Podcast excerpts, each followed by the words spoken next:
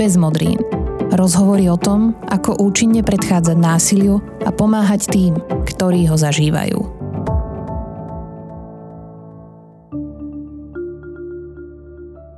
Násilie nemusí byť páchané iba na ľuďoch či zvieratách. Násilne sa správame aj voči našej planéte a príroda nám dáva jasne najavo, že dôsledkami ľudskej činnosti prichádza k poškodzovaniu klímy. Nezačneme konať, niektoré dôsledky, najmä pre mladšie generácie, už nebude možné odvrátiť. Hostom dnešnej epizódy podcastu Bez modrín je Katarína Juríková, riaditeľka Greenpeace Slovensko a okrem iného aj znepokojená matka, ale o tom až trošku neskôr. Katka študovala v Indii, v Spojených štátoch amerických a v Kanade, pracovala na projektoch v Guatemala, v Mexiku, aj na Slovensku. Odborne sa venuje otázke klimatickej krízy a príjmaným politikám. Má rada jedlo, rastlinný svet, knihy, hudbu a za svoje poslanie považuje pomáhať tam, kde treba, aby sme odvrátili kolaps planéty. Moje meno je Martina Slováková a vy ste si práve zapli už 19. epizódu podcastu Bez modrín. Vítajte. Počúvate Bez modrín, podcast neziskovej organizácie Centrum Slniečko. Bez modrín SK. Katka, my sa už poznáme nejaký čas, ale z iných projektov a dnes sa poprvý raz ocitáme v takomto rozhovore. Ale ja sa veľmi na to teším a mám radosť, že si prijala pozvanie do podcastu Bez modrín, takže vítaj. Ďakujem veľmi pekne. Je to naozaj potešením aj pre mňa a tiež sa na tento náš rozhovor veľmi teším. Kati, ty si značnú časť svojho profesného a študentského e, času strávila v zahraničí. Čo vnímaš, že ti tieto skúsenosti dali do aktivít, ktorým sa aj momentálne venuješ? Tak uh, a máš pravdu, že ja som vlastne, ono to je taký dlhší príbeh, že ja som v 18 rokoch alebo v 17 rokoch získala štipendium na takú medzinárodnú školu v Indii. Tam som vlastne ukončila strednú školu a táto škola bola veľmi špecifická tým, že tam bol dôsledok kladený ako na akademický akademické nejaké úsilie alebo akademický život, ale taktiež na také, že mimoškolské aktivity, ktoré mali akýmsi spôsobom pomáhať komunite, v ktorej sme bývali alebo v nejakým skupinám v danej komunite. A, a vlastne potom som sa dostala, ja som potom strávila rok v Ugande a potom som začala, dostala ďalšie štipendium na vysokú školu v Spojených štátoch, čo bola tiež taká špecifická škola, nie taká tradičná, že to je vlastne najzelenejšia škola v Spojených štátoch. Tam sa není ako, že e, každý skončí túto školu s jedným diplomom a to je diplom v humánej ekológii. Tá škola bola založená na tom, že na to, aby sme pochopili problémy a vedeli vyriešiť problémy súčasného sveta, nie je možné zamerať sa len na jednu oblasť, ale je potrebné vedieť ako keby zapájať poznatky z rôznych oblastí. Čiže tam som ja skončila bakalára a potom som išla, um, potom som išla naspäť do Ugandy na nejaký čas, tiež na taký grant, čo som získala. A potom som spra- uh, ukončila magistra v Kanade a tam s rozvojovými štúdiami. A vlastne čo mne toto štúdium tak dalo, že ja som um, vždycky chcela, mňa vždy fascinovala téma chudoby, a takej e, sociálneho vylúčenia aj kvôli e, prostrediu, z ktorého pochádzam. Čiže, čiže moja rodina je taká um, ja som vyrasala len s mamou a teda boli sme taká zo sociálne slabšieho prostredia. A fascinovalo ma to. A vlastne počas týchto rôznych skúseností som e, sa vzdelávala nielen intelektuálne a zaoberala sa nielen intelektuálne touto otázkou sociálneho vylúčenia a chudoby, ale mala som možnosť vidieť akože aj tie rôzne komunity, ktoré s týmto zápasia. No a čo ti táto skúsenosť dala akoby zo zahraničia do tých súčasných aktivít, ktoré ale realizuješ na Slovensku? Ako ti toto všetko ten tvoj pohľad obohatilo? Tak ono, uh, ako ja som mala obrovské šťastie uh, v tom, že naozaj sa mi, teda obrovské šťastie, ja som na tom veľmi makala, pretože ako som povedala, že ľudia z môjho sociálneho prostredia málo kedy sa dostanú k takýmto príležitostiam. Um, a že mala som takéto príležitosť vidieť naozaj veľmi rôzne kultúry, buď súčasťou rôznych skupín ľudí, ktorí vedie, vidia svet alebo majú predstavu o svete úplne inú ako tu my na Slovensku. A podľa mňa je veľmi obohacujúce, keď sa akože myslenie dokáže naozaj rozšíriť. A, to sa stalo podľa mňa mne týmito rôznymi skúsenostiami, že, že keď som bývala v, v Guatemale, v komunite pôvodného obyvateľstva majského, tak to ma naučilo veľmi o tom napríklad o vzťahu k pôde, k polnohospodárstvu, k pestovaniu. Um, keď som bývala v rurálnej oblasti v Ugande, tak som sa naučila napríklad veľa o prístupe k zdravotníctvu a o tom, čo to znamená. Akože mne to v podstate otvorilo tie obzory obrovským spôsobom a to je niečo, čo mňa posúva do, akože dopredu aj teraz a vlastne po celý život. Myslím si, že v tomto rozhovore sa nám podarí otvoriť aj viaceré také morálne dilemy. A chcem povedať, že žiadnu otázku takto smerovanú nemyslím nejako ofenzívne, ale naozaj otvoriť nejakú debatu. Ty si pôsobila vo viacerých krajinách, do ktorých si sa musela dopraviť aj letecky. A dnes je doprava lietadlom veľmi kritizovaná pre jej dopad na prírodu a vôbec planetu.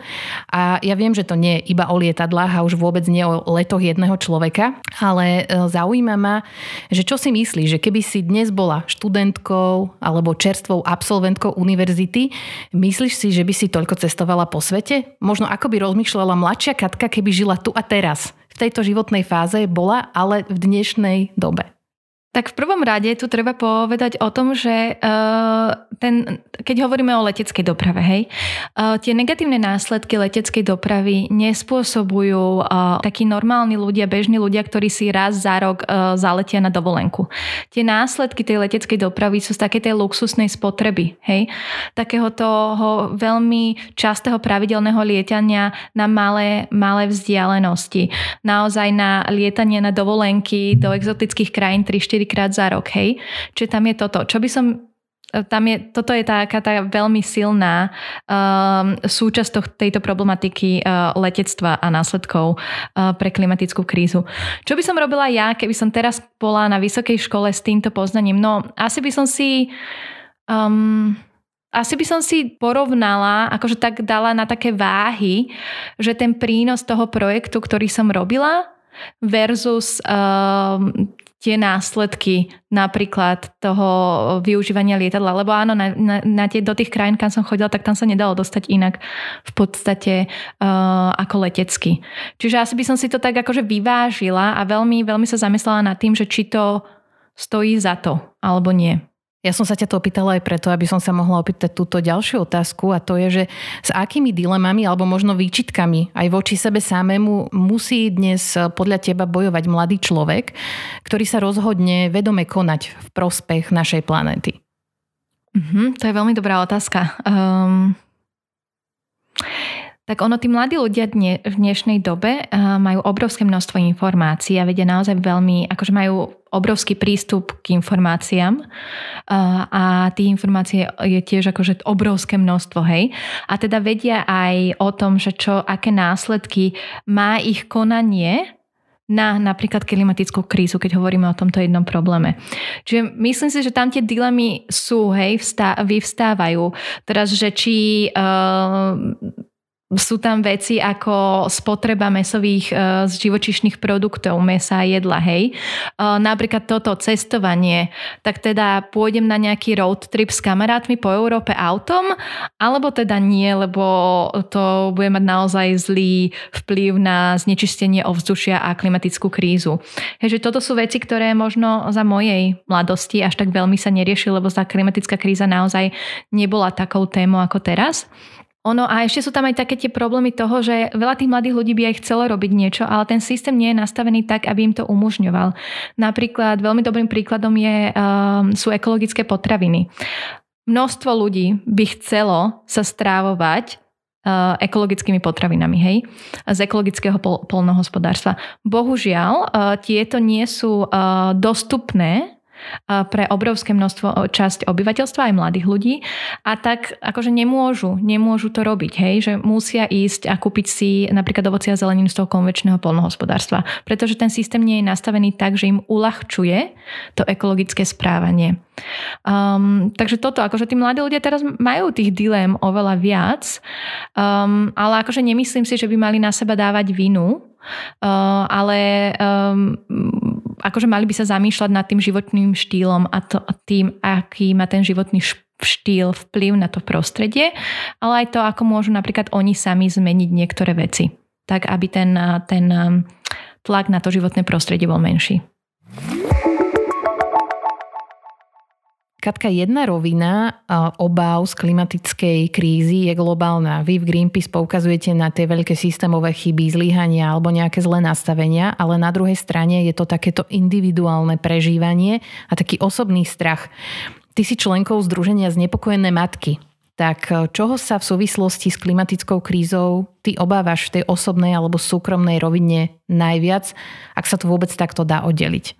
Hej, tak um, jedna tá osobná vec, ja som teda matka, ako znepokojená matka um, a mám dve deti a pravda, že v tej, na tom osobnom, v tej osobnej rovine je tam také tá, taký ten strach o, tú, o to, v akej, akú budúcnosť budú mať oni. Lebo ja som si veľmi vedomá toho, že ich budúcnosť bude veľmi, veľmi, veľmi rozdielna od toho sveta, v ktorom žijeme teraz. A a ak sa ak, naozaj, ak sa tie veci nezačnú dať do, dávať do pohybu v, tom, v, v rámci riešenia klimatickej krízy, tak bude o dosť negatívnejšia. Bude horšia tá ich budúcnosť. Čiže pravda, že toto, toto mňa veľmi ovplyvňuje. A nie sú to len také tie veľké veci, ako že bude viac povodní, ale ako aj taký ten taká tá, ele, taký elementárny smútok z toho, o koľko krásy ich pripravujeme. Také tej čistej krásy toho, čo nám ponúka vlastne svet, čo nám ponúka príroda. Čiže toto ma tiež veľmi akože ovplyvňuje na takej osobnej rovine. Um, ale potom mňa ovplyvňuje osobne aj také, že ja mám veľmi silné sociálne cítenie a ja veľmi trpím aj teraz tými, tými následkami, ktorých už väčšina, akože polovica sveta vlastne pociťuje. Aj tým, že som v tých krajinách bola a videla. Ale čiže aj na tej osobnej rovine ma hrozne, akože pre mňa je um, veľmi traumatizujúce predstaviť si, ako horšie budú tie následky pre marginalizované skupiny obyvateľov a pre ľudí, ktorí naozaj spravili veľmi málo uh, k, k zapričineniu klimatickej krízy. A skúsme bližšie predstaviť znepokojené matky. Kto to je? Kedy ste sa dali dokopy? Koľko vás je a čo sa snažíte robiť? Tak znepokojené matky uh, sú združenie matiek, ktoré sa snažia presadiť uh, a tlačiť na riešenia klimatickej krízy. Uh, ten, ten, ten príbeh toho vzniku je naozaj taký akože srandovný, lebo v 2019 vlastne vtedy boli tie obrovské klimatické štrajky študentov. A jeden deň ja som ešte sedela tuto u nás v kancelárii v Greenpeace uh, a som si volala so svojou kamoškou z Čiech, uh, Aničkou, ktorá sa tiež, ona je lekárka, ale angažuje sa v otázke klimatickej krízy. Ona mi hovorí o tom, ako ide, ide organizovať um, taký protest uh, rodičov za klímu. Že aby podporili tých študentov, ktorí chodia na tie protesty, tak ona organizuje Liberci protest rodičov. A ja si hovorím, že to znie super, že to je fakt parada. Tak som zavolala svojej kamoške Sandre a ja, že počujem, a kamoška robí toto, že neurobíme niečo aj tuto v Bratislave? Ona, že poďme do toho. No a medzi tým bol asi týždeň, keď sme na, na messengerovej skupine sa dala dokopy akože čo najviac matiek, čo sme poznali a povedali si, že poďme spraviť takýto protest. No a nám sa to naozaj podarilo zorganizovať asi asi sa týždeň alebo 10 dní a, a bolo to super a všetky sme boli z toho úplne nabudené a vlastne po tom proteste sme, sa po, sme si povedali, že chceme pokračovať v tomto.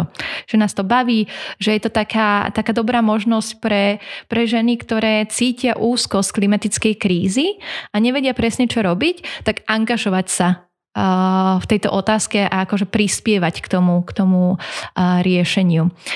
Tých matiek je, je niekoľko, naozaj teraz by som nevedela povedať presne koľko, lebo ono sa k nám pri, matky pridávajú, niekedy akože sú také, že kľudnejšie obdobia pre niektoré z nich, čiže je ťažké povedať presné číslo, no ale hej, snažia sa na tlačiť hlavne na politikov, aby boli nejaké implementované tie riešenia. Napríklad robili sme, čo sme odniesli politikum spále, a političkám spálené medovníky pred Vianocami, myslím pred dvomi rokmi, keď sa rokovalo o pláne obnovy, keď sa začínalo diskutovať o pláne obnovy, tak sme priniesli melóny, ktoré symbolizovali všetky tie milióny, ktoré teda Slovensko dostane a s tým, že aby ich prerozdelili dobre naši vládni predstavitelia a predstaviteľky. Um, ale venujeme sa aj napríklad z Nepokojnej matky, to združenie sa venuje aj takým, že workshopmi o klimatickej úzkosti. Čiže naozaj to spektrum aktivít je, je široké. A vlastne znepokojené matky sú súčasťou globálneho hnutia Parents for Future. A ak niekto doteraz nepoznal znepokojené matky a celého to veľmi zaujalo, tak kde vás môže sledovať? Určite na Facebooku, pod, teda sme tam pod znepokojené matky, ale taktiež na Instagrame. Takže nájdete si účty znepokojené matky. Ide to aj bez modrín. Na tele i na duši. bezmodrín.sk Katka, v týme bez modrín vnímame a často sa o tom aj bavíme, že práva žien sú ohrozovanejšie častejšie ako práva mužov. Ako je to s následkami klimatickej krízy? Postihujú viac ženy, alebo v tom nie je žiadny rozdiel? A možno aj odpoveď na otázku, že čo je klimatická spravodlivosť, respektíve nespravodlivosť? Tá klimatická kríza je bohužiaľ ďalším, ďalšou vecou, ktorá postihuje ženy viac ako mužov. To je tým, že vlastne jej následky sú najhoršie pre tie zraniteľné skupiny a ženy po celom svete sú jednou z najzraniteľnejších skupín. Také konkrétne príklady príklady toho, ako klimatická kríza dopadá viac na ženy ako na mužov, sú napríklad ženy sú vo väčšine sveta e, týmy, ktoré, sa, ktoré majú na starosti zabezpečenie základných potrieb, ako je dostatok vody alebo potravy. Čiže sú to ženy, ktoré musia oveľa ďalej chodiť e, prevodu, keď sa napríklad e, keď sa zásoby vody míňajú, hej, keď, keď je krajina postihnutá suchom. Ďalším príkladom je, že napríklad ženy nemajú dostatočnú kontrolu nad nad finančnými zdrojmi, ale aj materiálnymi zdrojmi ako pôda. A takže sú oveľa zraniteľnejšie v tom, že nemôžu dobre, um, dobre sa prispôsobiť tým následkom. Hej? Keďže oni nemajú pod kontrolou financie, tak keď, príde nejaká, nejaký extrémny prejav čo, počasia, tak je pre nich oveľa ťažšie sa s tým vyrovnať ako pre mužov. A tiež sa ukazuje, že pri, práve pri týchto prejavoch extrémneho počasia sa zvýšuje práve násilie na ženách. Čiže áno, ženy, uh, ženy sú a budú postihované um, následkami klimatickej krízy um, oveľa viac ako, ako muži. A možno ešte vysvetlíme ten termín alebo pojem klimatickej spravodlivosti. Ono, klimatická kríza bola, je spôsobená vlastne emisiami skleníkových plynov. A tie emisie skleníkových plynov ľudstvo vypúšťa už niekoľko desať ročí, aj storočí, ale vlastne uh, najväčšia miera tých skleníkových plynov pochádza z globálneho severu, čiže z krajín Európy a výcho- uh, Severnej Ameriky. Toto sú krajiny, ktoré ale nepociťujú následky klimatickej krízy tak, ako krajiny globálneho juhu, čo sú krajiny, ktoré sú väčšinou chudobnejšie a naozaj k tej klimatickej kríze neprispeli až tak veľa. Tam akože tých rozmerov tej klimatickej spravodlivosti je obrovské množstvo. Napríklad teraz, pri, keď bola konferencia, klimatická konferencia COP, sa veľa hovorilo o financovaní. Krajiny globálneho juhu, ktoré neprispeli ku klimatickej kríze, a až takým, takou veľkou mierou žiadajú, aby krajiny globálneho severu hlavne uh, im po, poskytli financie na to, ani, aby sa oni mohli vysporiadať s následkami klimatickej krízy, ktoré pociťujú už teraz. Či už to je sucho, povodne, hurikány, um, potom akože nedostatok jedla, kolaps potravinných systémov, toto všetko je niečo, čo už teraz akože globálne, krajiny globálneho juhu pociťujú. A žiadajú financie na to od krajín globálneho severu, ktorú tú klimatickú krízu spôsobili. Riešenia klimatickej krízy by mali byť robené a nastavené tak, aby nepadli na plecia tých najzraniteľnejších marginalizovaných skupín. Napríklad v takej, v takej inej rovine je tá klimatická spravodlivosť o tom, aby bolo, boli tie systémové riešenia klimatickej krízy nastavené tak, aby nepadali na plecia tých eh, zraniteľných skupín a marginalizovaných skupín alebo sociálne znevýhodnených skupín. Um, čiže keď sa hovorí o energetickej transformácii, tak musí byť nastavená tak, aby chudobní ľudia netrpeli touto transformáciou. Čiže toto je ďalší rozmer klimatickej spravodlivosti. A ktoré príčiny alebo možno skôr dôsledky klimatickej krízy si podľa teba ako spoločnosť uvedomujeme najmenej? Tak ono toto je ináč dosť ťažká otázka podľa mňa, eh, lebo o tej klimatickej kríze sa naozaj hovorí veľa. Uh, ale a každý ju akože podľa mňa tak už nejak podvedome chápe. Čo si myslím, že ešte, ešte nie je úplne jasné pre ľudí, je ten rozmer tých následkov. Že tam ako keby tým, že sa to nedieje kontinuálne tuto u nás a nie sme toho svetkami, na dennodennej báze a väčšina obyvateľov ešte nie je, nepociťuje tie následky na vlastnom živote, tak si ľudia ťažko vedia predstaviť, že naozaj to, čo sa môže stať, je obrovské a akože pretransformuje úplne tú spoločnosť od základov a môže to mať dosť katastrofálne následky. Čiže podľa mňa toto je taká tá vec, ktorú ľudia ešte stále nevedia uchopiť. A potom sa vieme, vieme hovoriť o takých, že čo si ľudia uvedomujú menej a čo viac, čo sú tie príčiny klimatickej krízy. Napríklad veľa sa už hovorí o fosilných palivách. To už je taká akože téma, ktorú ľudia chápu, že fosilné palivá sú zlé a spôsobujú klimatickú krízu a hlavne teda uhlie a ropa, ale napríklad taký plyn, tak to už ľudia akože nevnímajú úplne tak kriticky. A na druhej strane také polnohospodárstvo, to je sektor, o ktorom sa hovorí podstatne menej v rámci klimatickej krízy a pritom akože prispieva a bude postihnutie naozaj obrovskou mierou. Jednou z mediálne najviditeľnejších aktivistiek v tejto oblasti je švedka Greta Thunberg.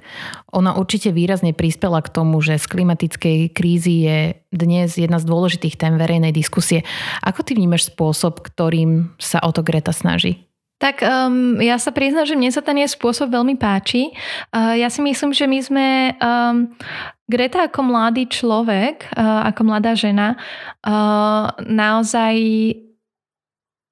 má právo byť nahnevanou a nechodiť okolo horúcej kaše, ale hovoriť tie veci úplne na rovinu, pretože vie, že jej generácia bude už pociťovať tie následky tej klimatickej krízy. A akože mne sa veľmi páči, že ona príde do Európskeho parlamentu a povie to naozaj veľmi priamo čiaro a veľmi otvorene. Čiže podľa mňa jej, jej, jej spôsob vyjadrovania nie každému musí sadnúť, ale podľa mňa hovorí presne to, čo je potreba hovoriť. Pýtam sa aj preto, že aj na Slovensku máme viacero povedzme klimatických alebo zelených iniciatív, za mnohými z nich sú práve veľmi mladí ľudia. Ako vnímaš ty ich angažovanosť a aktivity? Um, tak uh, my sme, uh, my v Greenpeace sme veľkí fanúšikovia, faninky uh, študentských hnutí po celom svete, aj tuto u nás na Slovensku. Uh, my sme veľmi radi, že sa akože tá, tá, takéto, takéto aktivizovanie uh, prebudilo aj u našich mladých ľudí a ich aktivity teda veľmi podporujeme. A podľa mňa naozaj majú potenciál vytvoriť nejaké širšie hnutie, ktoré bude tlačiť tú tému dopredu aj medzi tou skupinou mladých ľudí.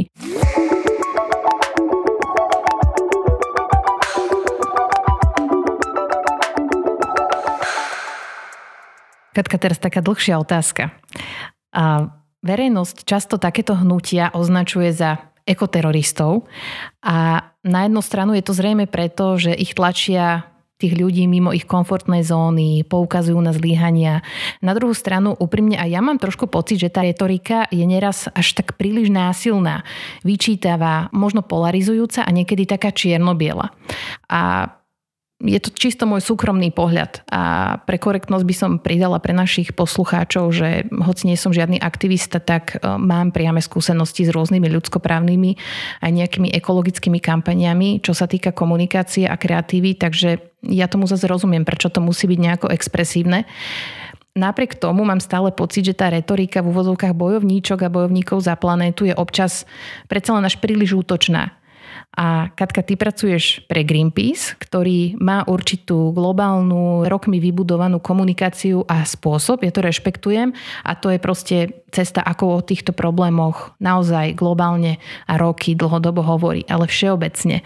Nedá sa toto celé robiť pokojnejšou, pre ľudí možno priateľnejšou, menej útočnou, menej takou v čomsi násilnou a v konečnom dôsledku podľa mňa takou odrádzajúcou formou? No, tak uh, ja úplne rozumiem tejto otázke, aj prečo sa to pýtaš, ale naozaj tá odpoveď na ňu um, je dosť zložitá um, a ja si nie som istá, či mám takú, že priamočiaru odpoveď. Um, asi by som potrebovala na tým naozaj oveľa dlhšie porozmýšľať. Ja by som povedala, začala by som tým, že akože to Greenpeace, Greenpeace začal v 70 rokoch ako, ako organizácia, ktorá robí akože radikálnu akciu, hej, že sme išli loďkou zastaviť testing, skúšanie atomových, ako atomového výbuchu na malom ostrove v Kanade. A potom následne sme sa tam akože malými loďami stavali pred harpúny, aby neboli zabité zabité uh, lovené veľryby a podobné veci. Čiže my sme vždycky boli na takom tom radikálnejšom spektre environmentálnych or- organizácií a vlastne jednou z takou peknou vecou, ktorá nás, uh, ktorou sa je takým, že princípom um, je, že speak, speak truth to the power, že hovoriť pravdu moci. Hej? Um, a tým sa akože riadíme aj v tej komunikácii. Ja chápem, že tá komunikácia nevždy môže byť, um, môže sa páčiť ľuďom alebo sa im zdať priateľná, ale naozaj my sa nachádzame v takom, v takom bode krízy, keď už je treba pomenovať veci vlastným menom a tak, ako sú. Um, my už nemôžeme chodiť okolo tej horúcej kaše a nejak akože to tu um, sa snažiť um, zjemniť, lebo naozaj to, čo, to, čo mu čelíme, Čiže je to klimatická kríza alebo aj širšia ekologická kríza, o ktorej sa hovorí o, oveľa menej, ale je takým istým problémom ako je klimatická kríza. Sú to obrovské veci. Čiže a na druhej strane je tu širšie spektrum ľudí, skupín, ktoré, z ktorých každé používa inú formu komunikácie a ktoré, ktoré si nájde potom to špecifické publikum. Napríklad znepokojené matky používajú oveľa taký priateľnejší, vrúcnejší, myslím, priateľskejší jazyk, komunikovania takého istého problému ako, ako Greenpeace, hej, čiže tá klimatická kríza. Čiže um, ja si myslím, že už v dnešnej dobe sa dá nájsť uh, tie subjekty, ktoré, ktoré komunikujú spôsobom, um, ktoré vyhavuje akože viacerým ľuďom. Neviem, či to dáva úplne zmysel. Určite to dáva zmysel, je to asi logické, že ale ten, kto je hlučnejší, tak toho potom máme pocit, že počujeme viac a možno to prekrie tých tichších, ale teda pokiaľ sa človek začne v tomto hlbšie zaoberať a zosieťuje si to, tak nájde aj také tie iné prejavy komunikácie. Na tom sa asi zhodneme. No a asi sa zhodneme aj na tom, že potrebujeme systémové riešenia, ale nedá sa mi ešte nespýtať na konzum, ktorý súvisí s klimatickými zmenami. Bez debaty veľa spotrebujeme a zďaleka nie iba to, čo potrebujeme. Má zmysel aj snaha jednotlivcov o zmenu správania svojho vlastného a svojho okolia? A v čom? Lebo na jednu stranu tu máme apel na nepoužívanie jednorazových obalov alebo na plastové slámky, ale na druhú stranu informácie, že toto je vlastne úplne jedno. A problém je niekde úplne inde. A ako sa má v tomto like zorientovať? Um, Uh, hej, toto je niečo, čo akože vnímam veľmi, veľmi, uh, veľmi silno v posledných uh, rokoch. Vlastne od tej doby, čo sa hovorí o klimatickej kríze, tak, tak uh, viac uh, v tom verejnom priestore. Je taká tá nejaká dichotomia medzi individuálnymi činmi a systémovými riešeniami. Podľa mňa uh, je potreba obidvoch vecí, hej? Že na jednej strane my potrebujeme vytvoriť také systémové riešenia, aby pre jednotlivcov bolo oveľa ľahšie správať sa ekologicky, ale na druhej strane potrebujeme aj zmeniť nejaký, uh, nejaký prístup k, k životu. Akože potrebujeme trochu zmeniť ten štýl toho života. Čiže niečo, čo si povedala ty, je úplná pravda. My tu máme obrovský konzum. Konzumujeme tak veľa, že to strašne, strašne zle uh, uh, dopadá na tú planetu. Hej? Že potrebujeme, potrebujeme sa akože nejak spomaliť a uberať od toho, že bez toho akože to riešenie klimatickej a ekologickej krízy nebude možné, ale reálne tá kríza je taká obrovská, že potrebuje aj tie systémové riešenia. Um, ale o takých individuálnych krokoch, ktoré, ktoré akože majú, majú reálny dopad, um, podľa mňa dve oblasti, uh, ktoré sú také, že najviac uh, sú automobilová doprava, že chodiť menej autom, kde sa dá, ale to je zase, potrebujeme mať funkčné uh, systémy verejnej dopravy, aby tí ľudia chceli chodiť vlakom, električkami, autobusmi, hej. Že potrebujeme, aby tieto systémy boli akože dobre nastavené, aby boli finančne prístupné pre ľudí a aby to motivovalo ľudí chodiť viac hromadnou dopravou. A potom druhá vec je, že konzum spotreba živočišných produktov, lebo toto je niečo, o čom akože sa hovorí tak menej, ale to má obrovský dopad na klimatickú krízu a biodiverzitu. A my potrebujeme trochu z, z, jesť menej živočišných výrobkov, no inak sa to nedá povedať. A teraz sme sa bavili o tom individuálnom versus to systémové, no a potom tu máme rôzne kvóty, vyhlásenia, záväzky. A v Glasgow prebehla začiatkom novembra klimatická konferencia OSN, o ktorej sa veľa popísalo. Ako vidíš tie výsledky a vôbec majú zmysel takéto fóra? Uh, tak uh, klimatická konferencia v Glasgow určite nepriniesla to, čo sme očakávali, ale uh, je tam, bolo tam niekoľko takých bodov, ktorý, ktoré boli určite posunom vpred. Napríklad prvýkrát sa v tom v konečnom finálnom texte spomínajú fosilné paliva a potreba ich útlumu a potreba uh, útlmiť vlastne verejné financie, dotácie do fosilných palív, čiže prvýkrát, čo sa fosilné paliva spomínajú v texte klimatickej konferencie. Taktiež sa tam, e, akože je tam, sa tam zachoval ten záväzok udržať oteplenie pod 1,5 stupňa Celzia chýbajú tam akože také tie konkrétne činy, hej, že konkrétne, konkrétne, konkrétne záväzky. Vlastne krajiny sa dohodli, že oni prídu až na budúci rok s novými záväzkami uh, uh, znižovania emisí do roku 2030 a my už naozaj nemáme čas na ďalšie záväzky a deklaratívne vyjadrenia. My potrebujeme akože reálne činy teraz. Čiže uh, určite tieto, tieto podujatia ako klimatická konferencia, oni majú zmysel, lebo to je naozaj jediným priestorom, kde sa všetky všetky krajiny sveta majú dohodnúť na tom nejakom spoločnom postupe pri riešení klimatickej krízy. Ale to, čo potrebujeme ešte oveľa viac, je implementovať tie riešenia. Akože my vieme, čo potrebujeme spraviť. Problém je v tom, že ono sa to stále nedeje a stále nie je v podstate politická vôľa na to. Čiže viac ako konferencie potrebujeme činy. Katka, záverečná otázka. Ty si riaditeľkou Greenpeace Slovensko. Aká je vízia vašej organizácie do budúcnosti a možno aj na aké aktivity sa chcete zamerať v tom budúcom roku? Tak vízia našej organizácie do budúcnosti je taká, že teda budeme naďalej pokračovať v, v presadzovaní. Budeme, budeme sa naďalej snažiť o, o naozaj o to, aby vlastne konečne vlády začali presadzovať riešenia, reálne riešenia klimatickej krízy aj ekologickej krízy, čiže straty biodiverzity ekologického kolapsu.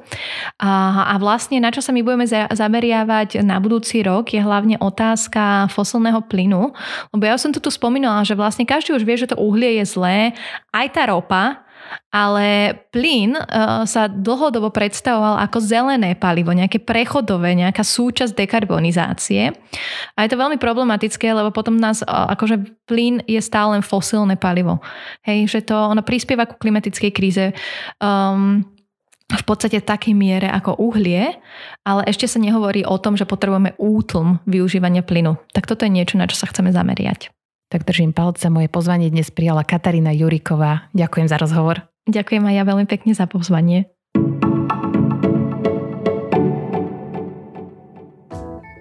Ak si niekedy začnete listovať staršími epizódami nášho podcastu, možno vás pochytí pocit úzkosti, ako veľmi veľa vecí nefunguje, ako sa rútime do záhuby a ako je medzi ľuďmi veľa zloby.